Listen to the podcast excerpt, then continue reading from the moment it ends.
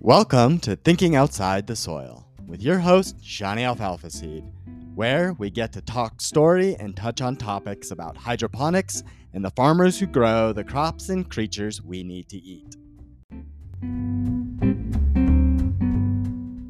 Good morning, good morning, and happy Aloha Friday from Blooming Health Farms. And thank you for being with me on this beautiful day.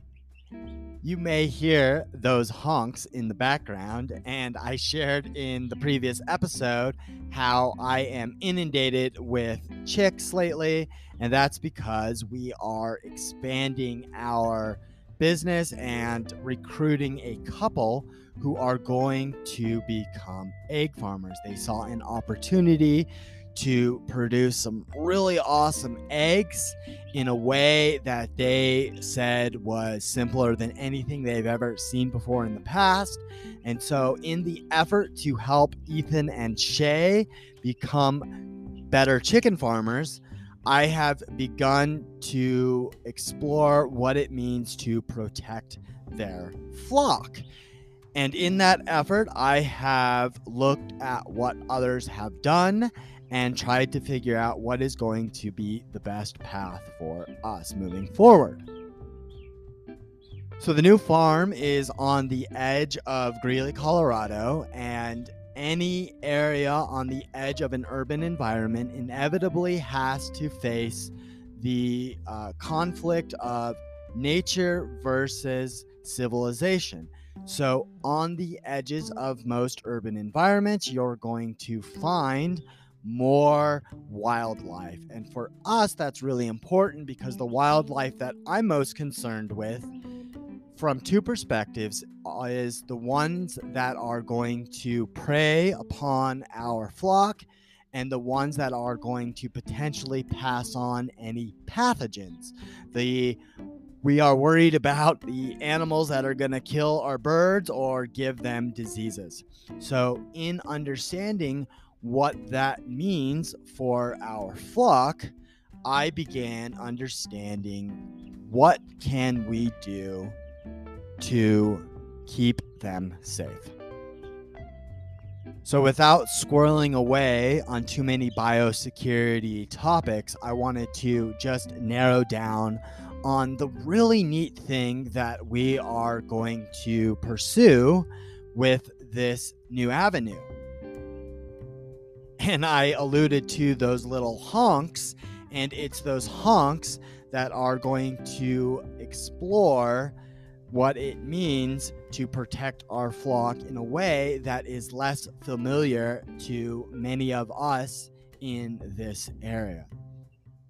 So, here in Colorado, a lot of people protect their poultry or protect their livestock with dogs. A lot of uh, individuals will get uh, different breeds of dogs to live in the flock, to live with the herd, to essentially act as another member and be the protection from those predators, specifically in this aspect.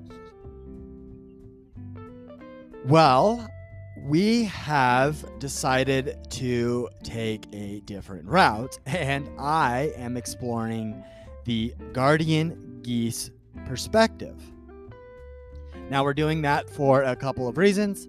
I have uh, a mentor who has told me a story multiple times about how, when he was a kid, that a goose broke his arm when he was on the farm and so that story resonates with me over and over and over and impresses upon me the strength of a goose's uh, wings and or the ability for them to defend themselves and while exploring other uh, chicken farmers out there and seeing other success i came across uh, an individual named lisa steele who advocates the use of guardian geese in her flock. And so, taking those two ideas, I began to uh, develop and conclude that the geese may be something that could be right for us.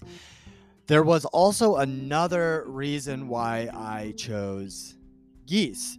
So, here in Colorado, uh, we have a lot of waterfowl.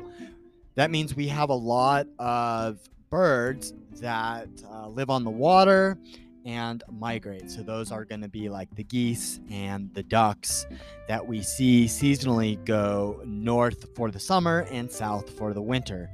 Colorado, and specifically here on the eastern plains, happens to be in one of the major central flyways. And I bring that up uh, because it is influential in spreading of the uh, pathogens that are of concern to poultry. To those of us that have flocks, we need to be mindful of the migrating waterfowl that go around in our areas. So, one of the reasons that I chose the goose was because, in and of itself, I believe that having a goose in our flock will essentially keep away any other type of waterfowl from approaching our flock.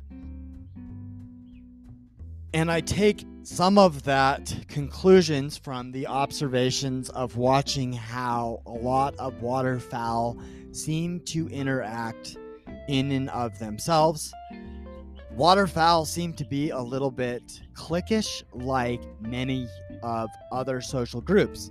And so I have observed quite often that when waterfowl are flying over an area that they will often not directly fly over a group of birds that is on the ground foraging and occupying an area.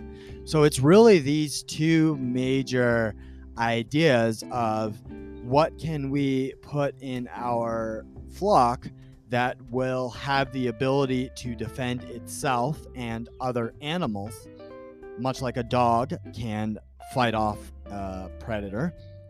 We chose the goose because the goose has the ability to defend itself, potentially cause quite a bit of damage, and deter those types of predation.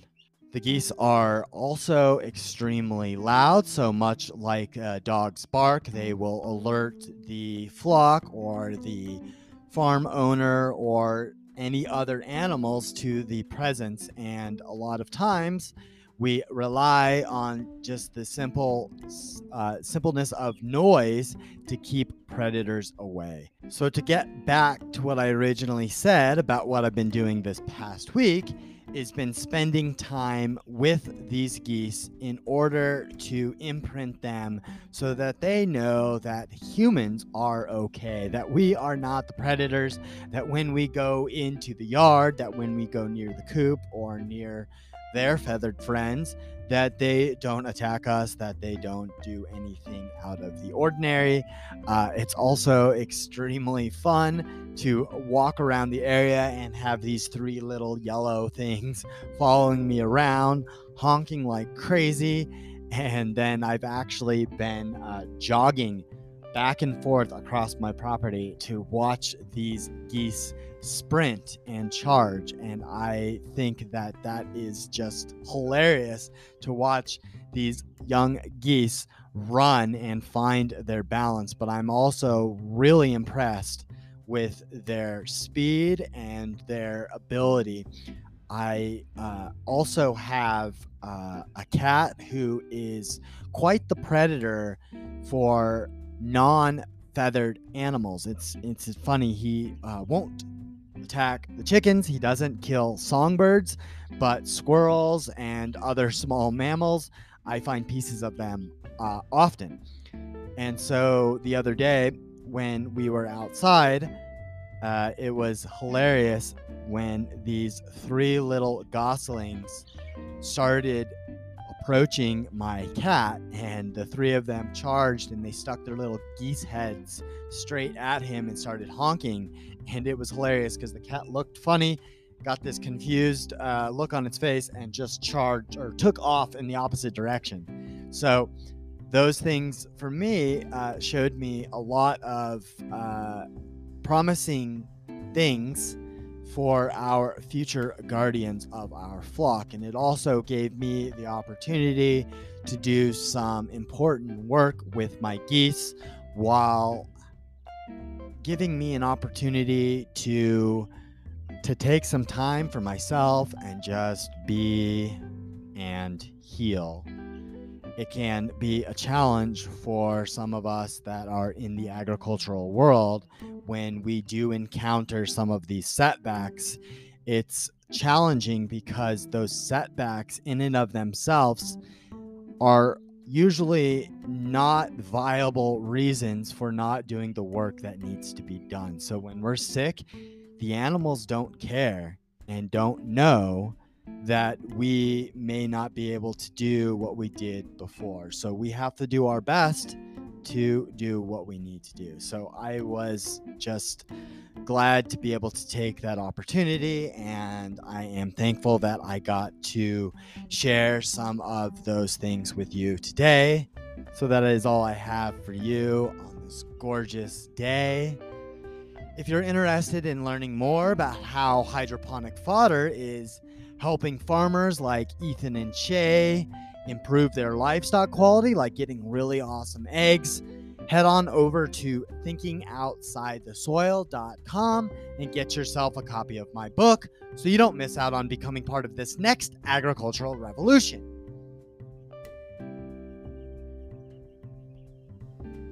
Join us again on another episode, and thank you for being with me on Thinking Outside the Soil. Take care and have a lovely day. Hey, before you go, check out the links below.